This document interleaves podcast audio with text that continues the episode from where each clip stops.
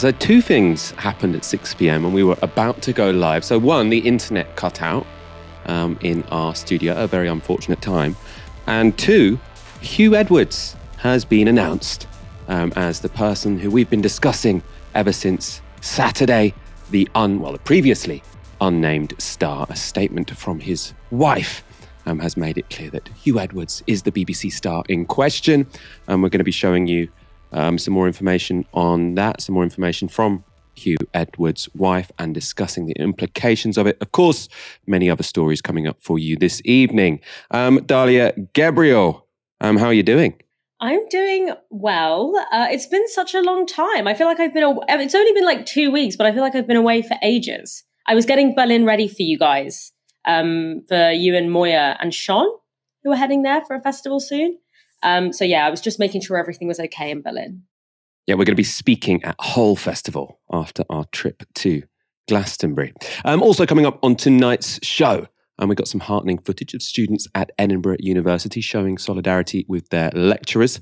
Um, the latest person to potentially be challenging Jeremy Corbyn in Islington North, and a victory for workers in Brighton. On to our first story. Huw Edwards has been announced as the person who has been the unnamed BBC host in the news ever since Friday. Of course, we've been over this already. The reason um, he was in the news was because of stories broken in The Sun.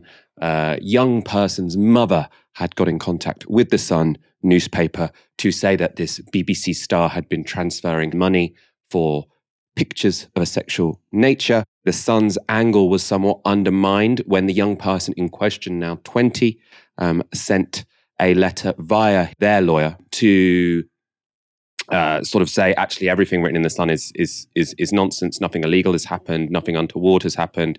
Since then, um, there have been a couple more allegations made from different people. Um, I'm hoping we can go to the statement from Vicky Flind, who is Huw Edwards' wife. In light of the recent reporting regarding the BBC presenter, I am making this statement on behalf of my husband, Huw Edwards, after what have been five extremely difficult days for our family. I am doing this primarily out of concern for his mental well being and to protect our children. Huw is suffering from serious mental health issues. As is well documented, he has been treated for severe depression in recent years. The events of the last few days have greatly worsened matters. He has suffered another serious episode and is now receiving inpatient hospital care, where he'll stay for the foreseeable future. Once well enough to do so, he intends to respond to the stories that have been published. To be clear, Huw was first told that there were allegations being made against him last Thursday. In the circumstances and given Huw's condition, I would like to ask that the privacy of my family and everyone else caught up in these upsetting events is respected. I know that Huw is deeply sorry that so many colleagues have been impacted by the recent media speculation. We hope this statement will bring that to an end. Dalia, this is very much breaking news. What are your thoughts on on the revelation that this is Huw Edwards? I imagine you, like many of our viewers, had some suspicion. It was pretty obvious from from social media over the past few days. This information about him having inpatient care for mental health difficulties is new. How do you respond to this? I just think that what we've watched unfold over the past week uh, has been very disgusting um, for many reasons. There is a very serious conversation to be had about sexualized abuses of power, the ways in which, you know, sexual abuse, particularly between older people and much younger people, people who are underage, how that uh, is systemically enabled in contexts where you have very hierarchical situations and you have people with a lot of power. That's why, you know, institutions like the BBC, like the Catholic Church, these kinds of institutions are the ones that we frequently see these kinds of scandals at. It's because it's an issue of power and sex is often weaponized uh, as a tool of power that is not what this conversation has been about. This conversation has been about this very serious context and these conversations that we've been having, you know, in the wake of Me Too, etc., being metabolized as tabloid gossip. Uh, it's very concerning for num- for a number of reasons. First of all, because the way that the tabloid mediates these kinds of conversations is not as the nuanced and you know safeguarding angles that we need and the kind of serious conversations about power and what kind of structural change needs to happen in order to stop this from taking place in these institutions how to make these institutions more accountable less hierarchical etc etc but also but it takes that and it metabolizes it into this guessing game and this kind of very salacious, gossipy conversation that really is not addressing any of the key issues that we that we need to talk about. Uh, I also think it's very concerning because we are conflating what is, from my understanding, the allegation is that Huw Edwards allegedly paid for content on a sex worker website that is not something that I believe should be criminalized. And I don't think it should be held in the same conversation as serious abuses of power and, you know, grooming.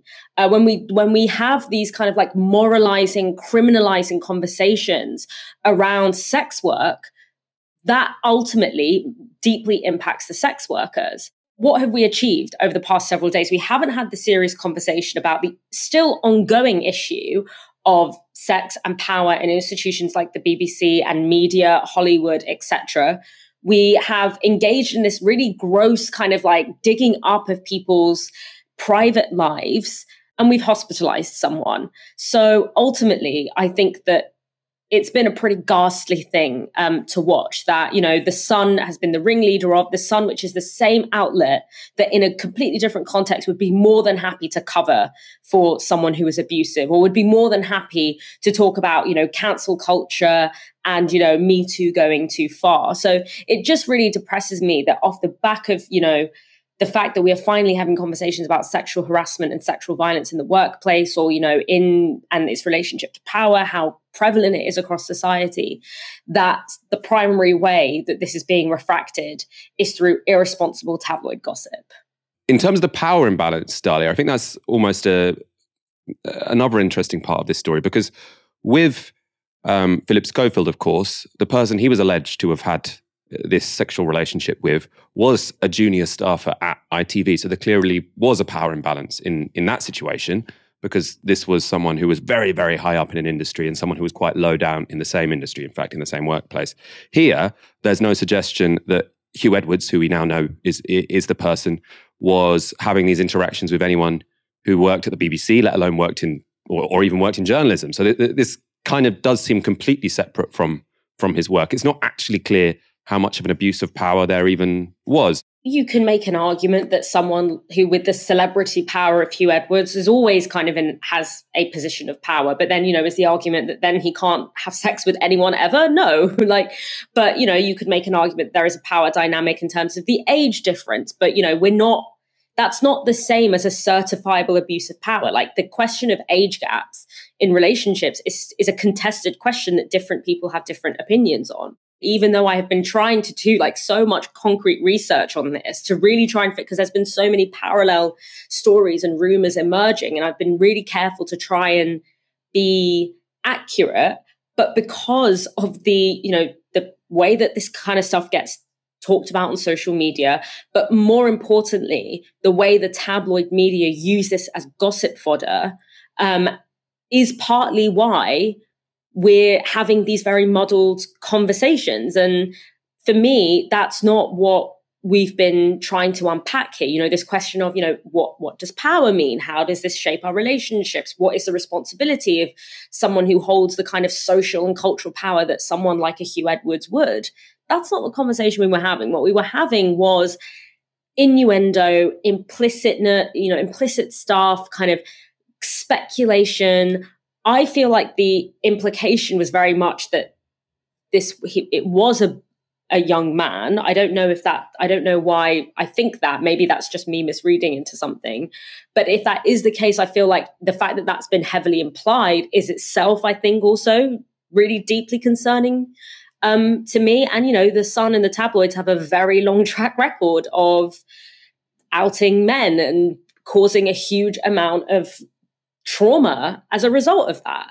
Um, whether that's actually what's happened in this case, I don't know, but I think it speaks to a broader tabloid culture of how people's lives get ruined and broader implications on society um, get kind of brushed under the rug for just you know a good story that will flog a lot of newspapers now but will be tomorrow's chip paper Let's go to a comment from the Metropolitan Police because obviously I think lots of people's position on this has been well, if a law has been broken, um, then there is a serious problem here, and it is in the public interest that this should be brought to light and the person be named. And lots of people have said, well, if the law hasn't been broken, then why are we even talking about this? Well, the Metropolitan Police have uh, said this. So this is via Sky News. In a statement, the Met said detectives from its specialist crime Command have now concluded their assessment and have determined there is no information to indicate that a criminal offence has been committed. The force added, in reaching this decision, they have spoken to a number of parties, including the BBC and the alleged complainant and the alleged complainant's family, both via another police force.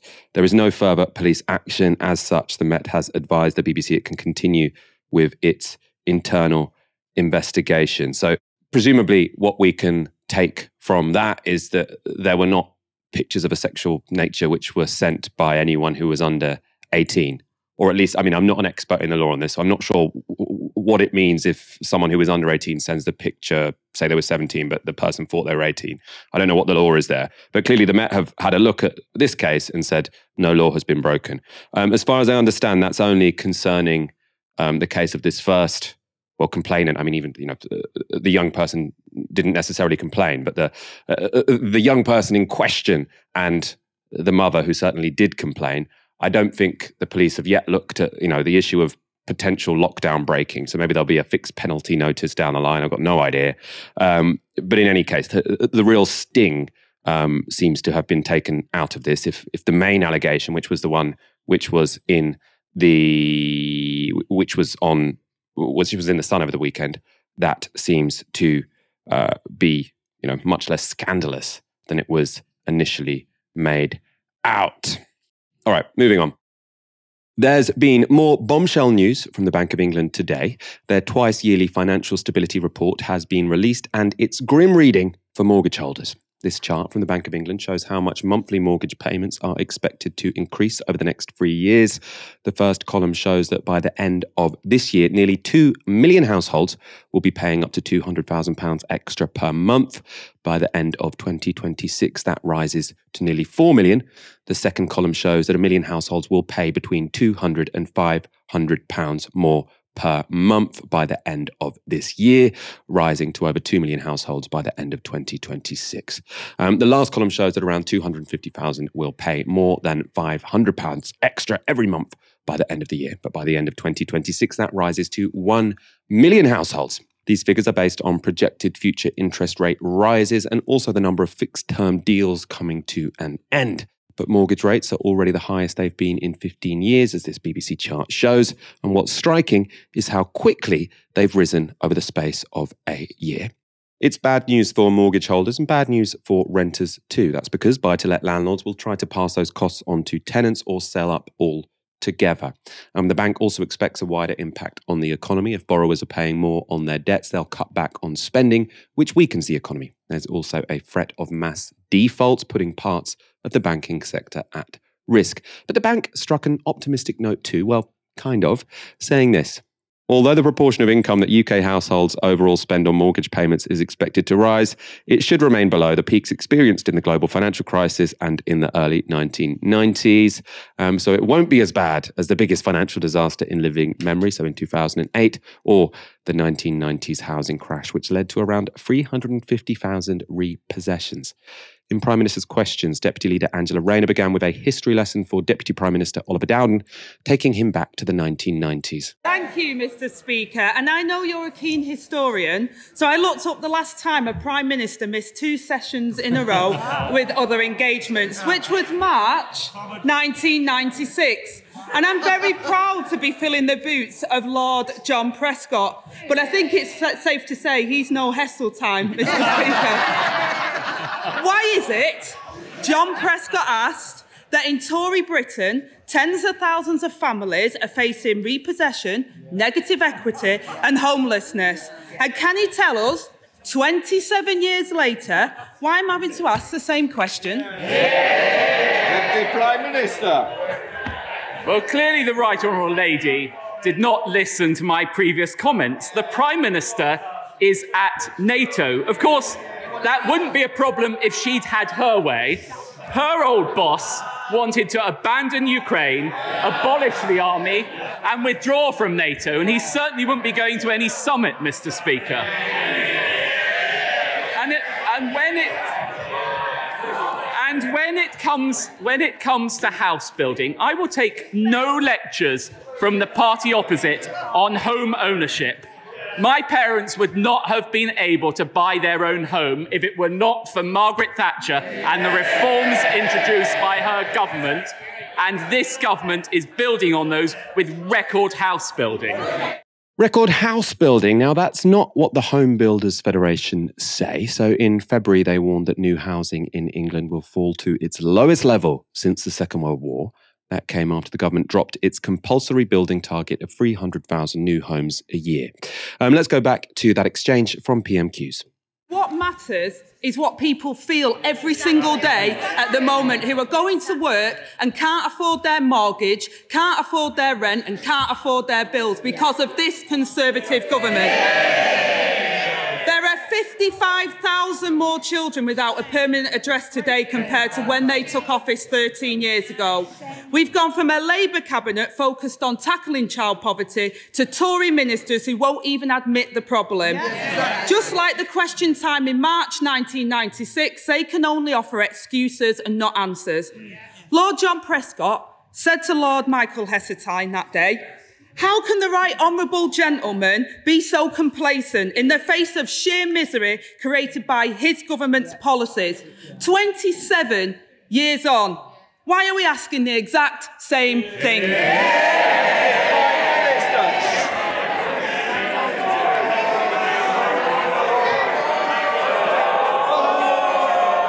A little bit more if we carry on. Come on, Deputy Well, Mr. Speaker, I know there's a reshuffle coming up on the other side, but this audition for, for John Prescott's old job is just getting a little bit hackneyed.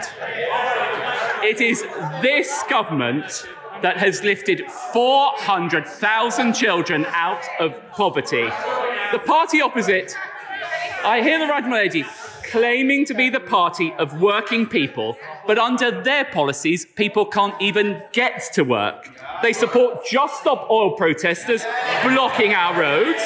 They support their union paymasters stopping our trains. And of course, they support the hated ULEZ stopping cars across our capital. While Conservatives get Britain moving, Labour are standing in everyone's way. So ULEZ isn't hated, the ultra low emissions zone. And polling on that from Londoners, I mean, sometimes if you ask the whole country whether they back ULEZ, people tend to say no. But if you ask people where it's actually in place, like in London, people say yes. Um, people generally prefer to live in places which don't have lots of toxic emissions in them that give their kids asthma. Um, so I don't know where he's coming from on that. Dalia, the Tories, I suppose they try and bring up Just Stop Oil at any um, possible opportunity, but it's going to be a million people paying £500 more a month on their mortgages, which is going to be the real problem for whichever government is in power or whichever party is in power. The Tories really, if this is any indicator of how they're going to go into the next general election, they should be very, very concerned. And I actually, because it's just like, first of all, in no way have they supported just have have Labour supported Just Stop Oil. Talking about union, you know, they're his union warlords of the Labour Party. Unite doesn't even fund the Labour Party anymore. Like the Labour Party couldn't do more to alienate itself from trade unions and social movements. So the idea that that's where, and they basically kicked Jeremy Corbyn out of the party. So there's nothing like you can't if for that to be your attack dog for the Labour Party is kind of nonsensical. Um, but the Conservatives have a right to be incredibly concerned because I actually think what is happening to mortgage holders is the political kind of significance. It's almost like a political bellwether for when I think the Conservatives will make a calculation on when to call a general election because ultimately Uh, it's clear that the Conservatives are going to lose the next general election. I don't think it's recoverable, the damage that they have done.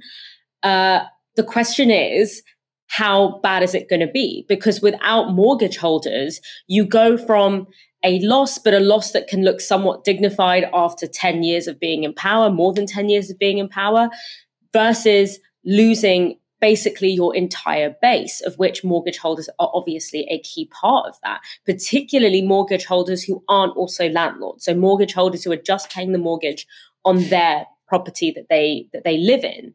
So I think that it's really going to be incredibly difficult for them to to claw back from that. For a long time, I thought that they would be calling a general election really soon so that they could call it before this really hit mortgage holders and could kind of look like they're on a path to recovery. But now I think they're probably going to wait until this like somewhat evens out before they call a general election. But what I'm saying is basically looking at what happens to mortgage holders, I think is a is a very good timeline suggestion for when we can expect a general um, general election. Uh, and you know, I'm no fan of Keir Starmer, so you know, it's not. I'm not exactly looking at the prospects of a Labour government filled with hope. You know, I'm taking Wes Streeting's cue and having zero hope in it. Um, but I do think that if this is what their attack lines against the Labour Party are going to be, they're in for a real like they're in for a real rough ride um, at the next general election, which I don't think is actually going to be that far away. Let's move on to our next story. Theresa May is no friend of migrants. In her six years as Home Secretary from 2010 to 2016, she authored the hostile environment and sent vans around the country telling undocumented migrants to go home or face arrest. However, even Theresa May thinks the government's latest plans have gone too far. She made this intervention in a debate on the illegal migration bill. Imagine the young woman. It could be a young man, but most likely, given the numbers, to be a young woman who's persuaded by a male friend to come over here to the UK for what he says will be a great job and a wonderful life together. Maybe she thinks they're in love. Maybe she thinks it's a way of getting out of debt that she's in. Maybe she wants to get to uh, uh, uh leave a difficult family relationship, an abusive relationship. She comes with him, probably on illegal documents, but unknown to her that they're illegal. Um, and as soon as she gets here, she's put into prostitution in order, and he benefits financially from that. Forced into sexual exploitation, living in appalling conditions, not paid, she is in slavery. She manages after several months, maybe after years, to escape. Under the Modern Slavery Act, she could be provided with the support needed to get her life back and on, uh, enable the police to identify and persecute the perpetrators. Under this bill, the government's response would be quite different. She would get no support. The government's response would be, we don't care that you've been in slavery in the UK. We don't care that you've been in a living hell. We don't care that you have been the victim of crime. We do care that you came here illegally, even though you probably didn't know it. So we're going to detain you and send you home, even if it is into the arms of the very people who trafficked you here in the first place. Uh, or we want to send you to Rwanda. No thought for whether the young woman would get her life back, and critically, no thought for catching and prosecuting perpetrators. And the evidence of the police is clear. If you want victims to provide evidence to bring slave drivers to justice, the victims need time, they need support, and they need to be here. The Modern Slavery Act was introduced into law by Theresa May in 2015. It means that at the moment, asylum seekers arriving in the UK are referred to the Home Office under the Act if first responder organisations, so that's something like a charity, local authorities, or Home Office workers, if they suspect the asylum seeker is at risk of being put into modern slavery. Now, anyone thought to be a victim can't be removed from the UK under any circumstances for at least 30 days. And that, of course, runs counter to the government's illegal migration bill, which seeks to treat all so called illegal migrants exactly the same. So, say if you didn't come here with documents, you will be treated the same as each other, which basically means you've got no rights at all. Um, now, the Modern Slavery Act also um, requires the government to provide support to victims, but the government blocked every Lord's amendment that would have kept modern slavery protections for asylum seekers in law. Instead, border workers will be given mere guidance about how to deal with potential victims of slavery. Um, it's all pretty grim. The government did make some minor concessions, though, in response to pressure from some backbench MPs. Pregnant women will now only be able to be detained for 72 hours. The government wanted to make it 28 days.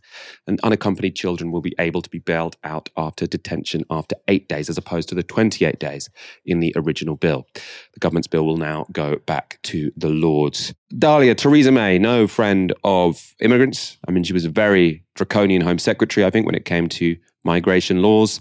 Um, but she made a good defense of the Modern Slavery Act and this current Tory government trashing it.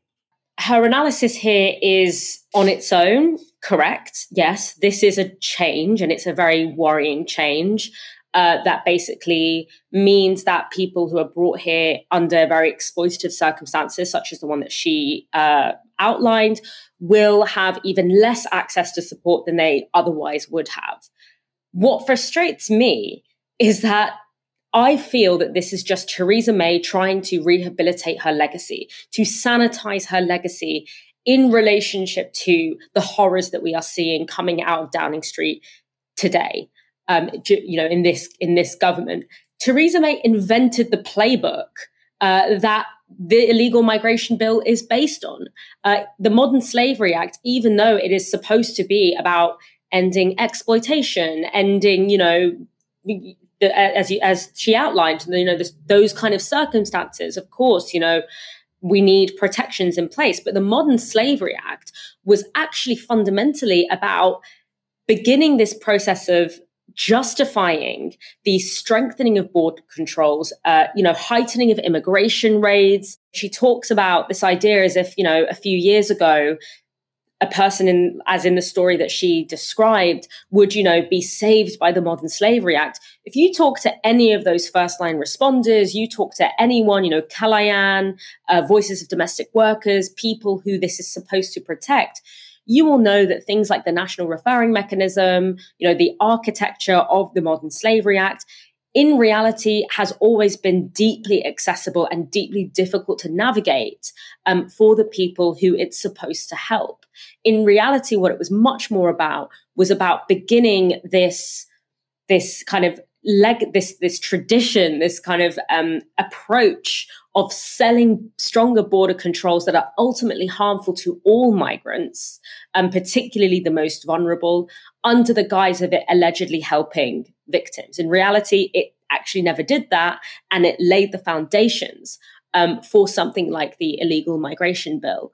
Um, so for me, this is really just Theresa May trying to rehabilitate um, her reputation um, and using the kind of even more obnoxious and awful and harmful iterations of her own policies that we're seeing today in order to do that.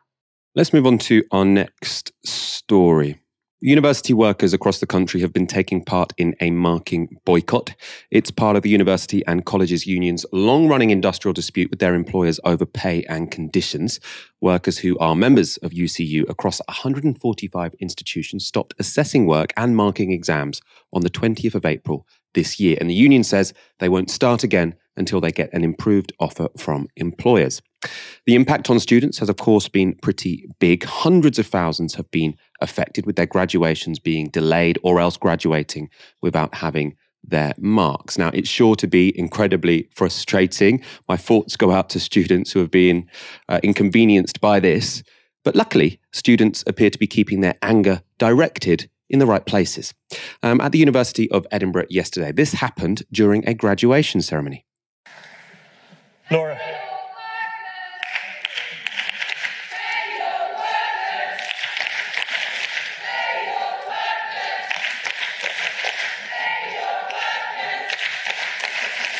Guys, settle down.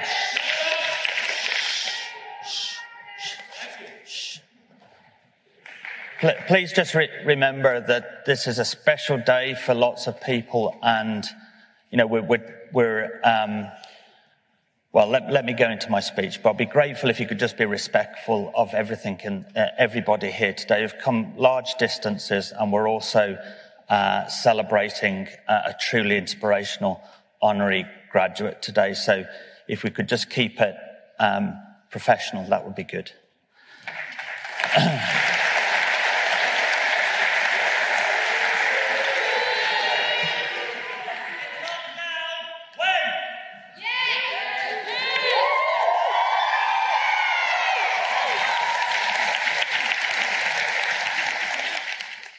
At that same ceremony, one student had this to say about the boycott. A degree in my hand.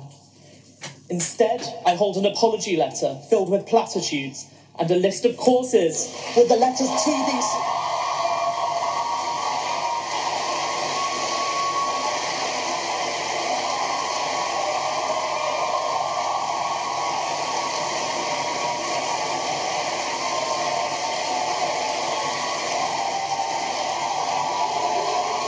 And a list of courses with the letters TBC instead of a mark next to them.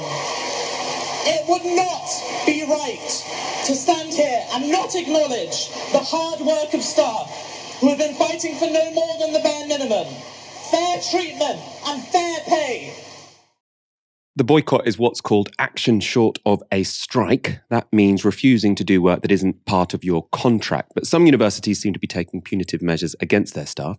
Ben Whitten works at SOAS in London. Last month, he posted this on social media.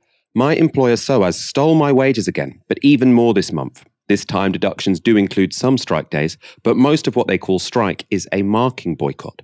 I did research, writing, admin, email, meetings with staff and students, at least 95% of my job. So this person saying they did at least 95% of their job, but they've got nearly all of their income um, taken off due to strikes. His second tweet says, This is the majority of my gross monthly salary they are stealing.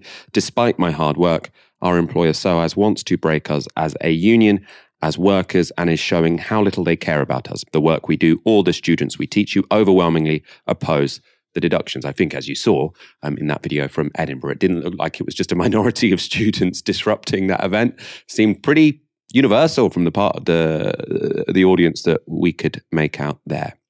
Um, UCU is asking for either a 12% pay increase or the RPI measure of inflation plus 2%, whichever is higher.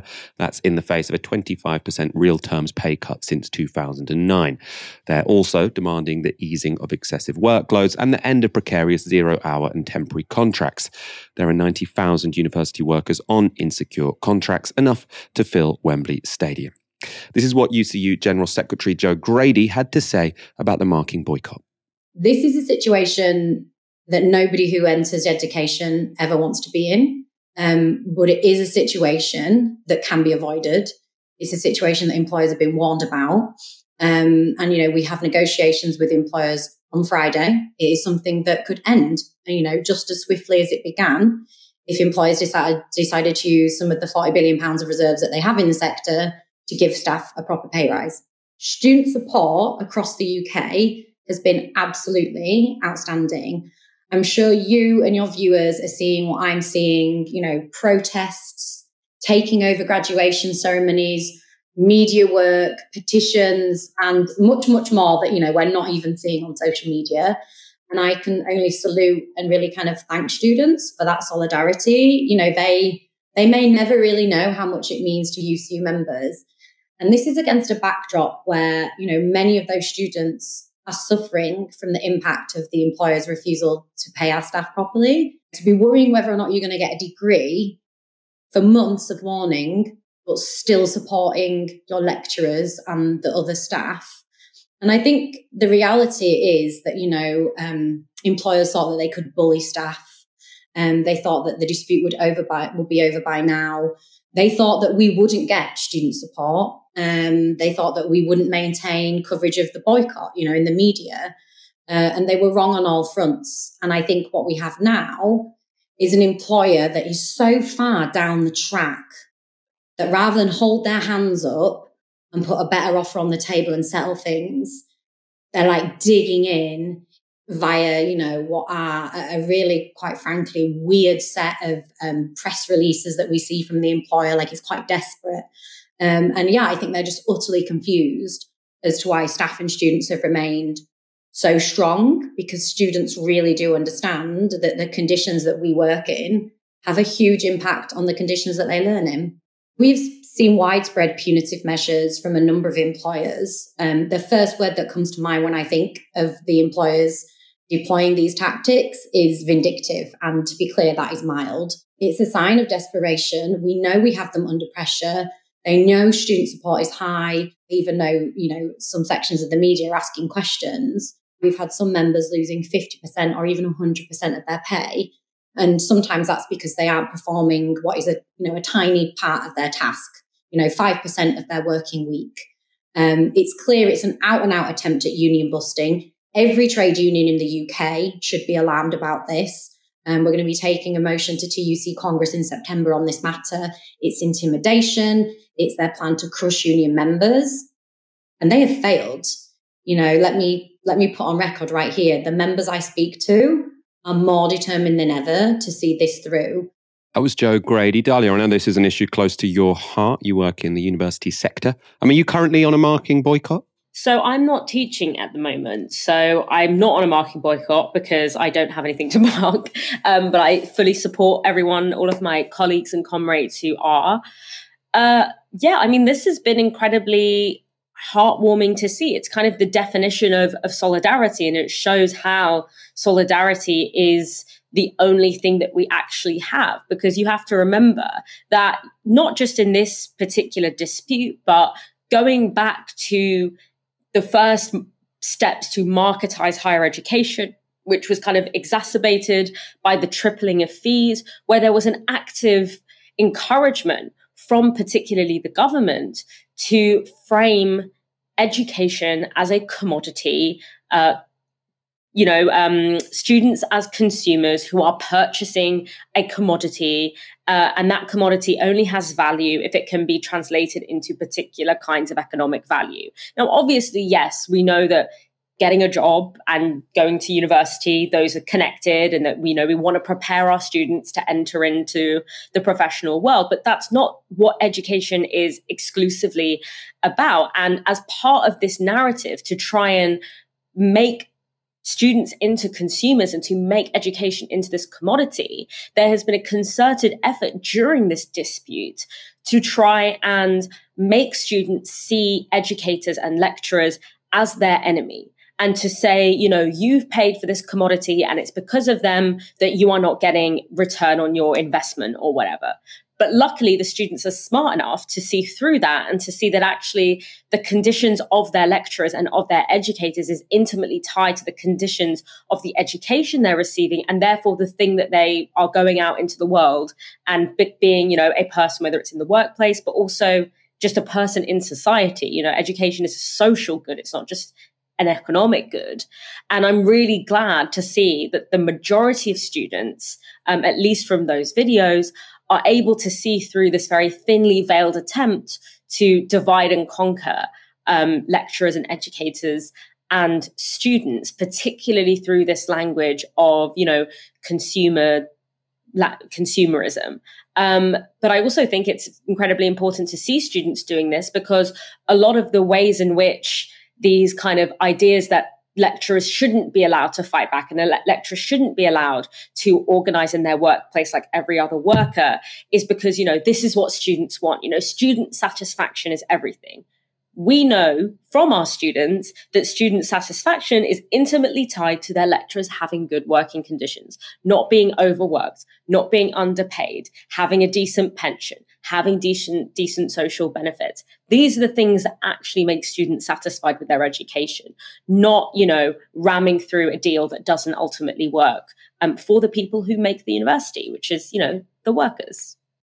Let's go to our next story. Jeremy Corbyn has made clear he will be standing as an independent in Islington North, and that creates a challenge for Keir Starmer. Who should Labour stand against him? Well, one high profile former Corbynite looks set to throw his hat in the ring.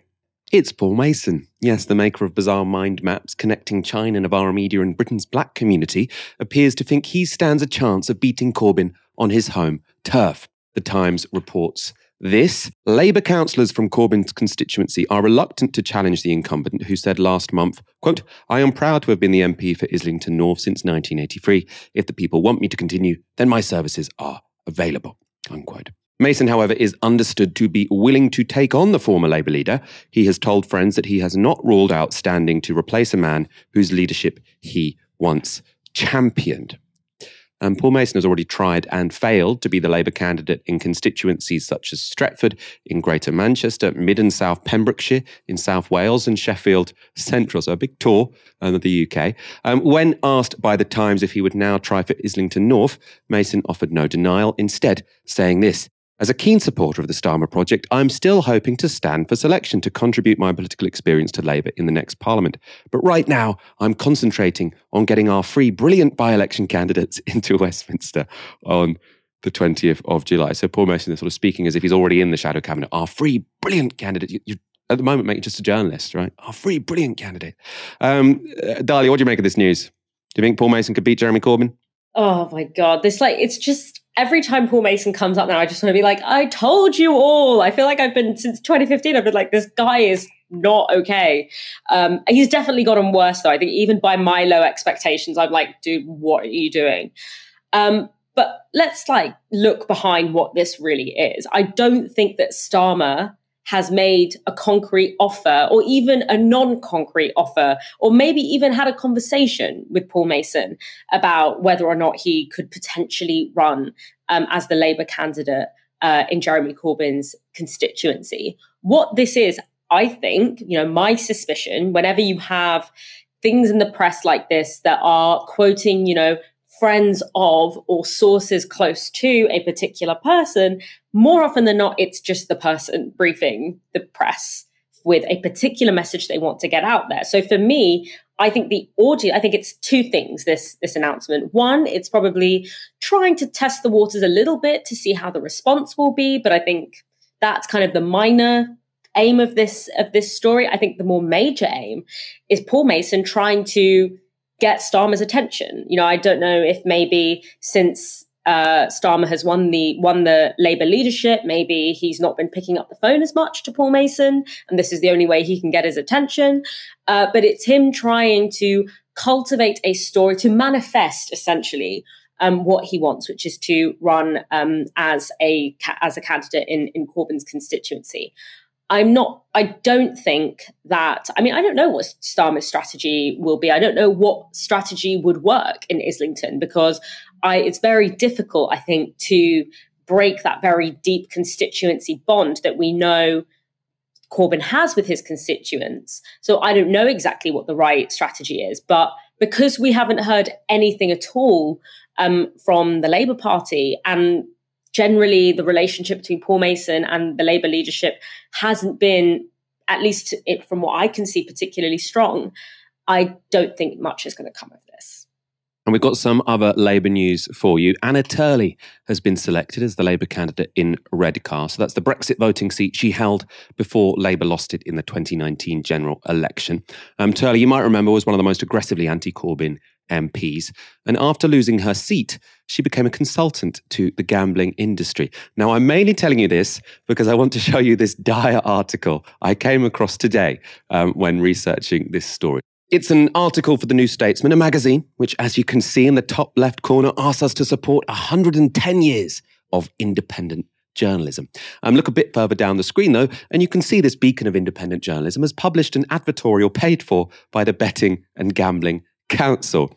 And this advertorial, which looks pretty much like any other article on the New Statesman website, is by former Labour MP Anna Turley, now a paid up gambling lobbyist, telling us, the reader, that regulating the gambling industry would lose Labour votes in the Red Wall. The article includes passages like this In my experience as the former Labour MP for Redcar, Red Wall voters are savvy. They are aspirational. They believe in their own skill and enterprise, personal responsibility and freedom. They are proud of their local areas, their identity and their culture, and they don't want to be treated like children. That's why I was fascinated recently to read research commissioned by the betting standards body who I work for, the Betting and Gaming Council, which asked Public First to carry out a series of 20 focus groups, mainly in some of the red wall seats that flipped from Labour to Tory in 2019 and will prove pivotal at the next election to explore attitudes to betting. Now, as you can guess, in these focus groups paid for by the gambling industry and written up by one of their employees, the voters were apparently very much against gambling reform. Now, I'm a little suspicious the questions might have been leading, though. This is from Turley's piece. According to the government, the rate of problem gambling in Britain is 0.5% and has been stable for 20 years. Several people in focus groups did know someone who had a problem with gambling. Rightly, they felt that problem gamblers or those who are more vulnerable and more at risk needed to be targeted for them to get greater help and support. But when it was put to them that under proposed affordability checks being considered by the Gambling Commission, everyone, even if they are one of the overwhelming majority of people who bet perfectly safely and responsibly, may soon be subject to an arbitrary limit on what they can spend before being asked to submit paychecks and bank statements, many Red Wall voters who took part in the research were outraged. Well, when you phrase it like that, it's no surprise that focus group attendees will be outraged. If you say something is going to be arbitrary, would you like an arbitrary limit on what you can spend? Well, no, I wouldn't like an arbitrary limit. Well, what about one that's targeted to only uh, get people who are likely to be problem gamblers? Now, that wasn't asked because it's not, you know, not talked about in this article, is it? Do you want something that's arbitrary and affects everyone? Well, no, uh, but that's that's because you called it arbitrary and said instead of effective. The lobbyists, Dalia, are back in the in the, in the driving seat for the the Labour Party. Should we uh, celebrate? This is the grown-ups back in charge yes, this is what they mean when they say putting the grown-ups back in charge. They mean, and when they say things like a safe pair of hands, you know, grown-ups in the room, what they mean by this is someone who could be trusted to maintain the interests and, you know, guard and keep the interests of the already very powerful. That's what they mean. Uh, this is an absolutely disgusting story uh, I think I don't think I've, and this is really saying something. I don't think I've seen in a long time a more cynical and frankly cruel uh, weaponization of a reductive idea of working class identity than this. It's so interesting to me that she says, oh, working class people don't like to be patronized, they don't like to be treated like children well, you are treating them like children and you are condescending working class people by thinking they're not going to figure out that there's a relationship between you being a lobbyist for this industry and you writing an article like this and you advocating for the gambling industry in this way. Um, there is no social good that comes um, from gambling being easily accessible, particularly online gambling is identified as a particularly predatory form of this industry. It's, you know, got very low barrier to entry. It's very addictive. Uh, you know, the use of algorithmic technologies to make it very addictive are deployed in predatory ways. We know that working class people are targeted. We know that working class people are far more likely to lose out a lot when it comes to online gambling. And who wins from that? The gambling industry. Um, so there's no social good that comes out of something like online gambling being unregulated and very easily accessible. Um, the only people that win, you know, the only reason that this is that we even have, we don't even have these regulations on this industry is because the gambling industry is incredibly lucrative. There's a reason that the phrase "the house always wins" exists. It's because it is literally just an extractive, predatory industry that has you know these incredible you know returns that capitalists could only dream of. Um, so that's what's going on here. And i think to to appropriate and to to weaponize this blanket and very frankly patronizing idea of working class identity in order to shill for an industry that is known to be particularly predatory on working class communities or working class people um, is disgusting um, frankly. And the fact that this is a Labour Party politician makes it all the more depressing. Let's finish on a good news story.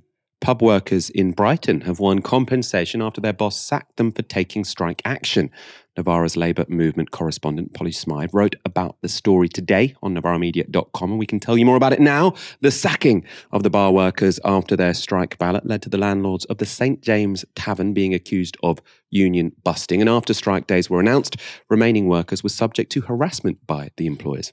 But a court ordered the bosses to pay the wages of all the workers they'd sacked, covering the time from their sacking until a judicial mediation took place last month. There, the landlords agreed to pay compensation for the harassment. The union representing the workers, UVW, say that the total the landlords ultimately paid out was over £110,000. We love to see it. And more details are in that article, and they're up on, or the article is up on novaramedia.com, link to which is in the description below. Of course, if you want to support our journalism and ability to cover stories like this, we want to break more news stories, especially on topics like this, you can go to novaramedia.com slash support. Um, very briefly on this story, Dalia, we're often railing against landlords, the type that sort of own properties and rent them out.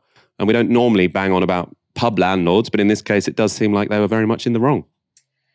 Yeah, and I just want to shout out again like I'm one of Polly's biggest fans because I think that it's so great that you know Novara is in a position to be able to fund and subsidize someone to have their ear to the ground of union struggles always you know what we have in this country is a newspaper media you know a media that will only go and talk to to unions and talk to organized workers uh, when something really big happens. And more often than not, they'll have a very skewed representation of the dispute. So the fact that, you know, we can have that in that Novara puts resources towards industrial relations journalism. It's actually one of the things that I am most proud of Novara um, for doing. So yeah, like big up Polly, um, and you guys should all keep her, like follow her, and keep your eye on her on her articles because this is really it's really important that we have this ongoing relationship with the union movement and you know progressive media. I wholly agree. Thank you, Dalia, for joining me tonight. And thank you, everyone, for watching this evening. Come back tomorrow night for another live stream from 6 p.m. It'll be me again tomorrow. For now, you've been watching Novara Media. Good night. This broadcast is brought to you by Novara Media. Go to novaramedia.com slash support.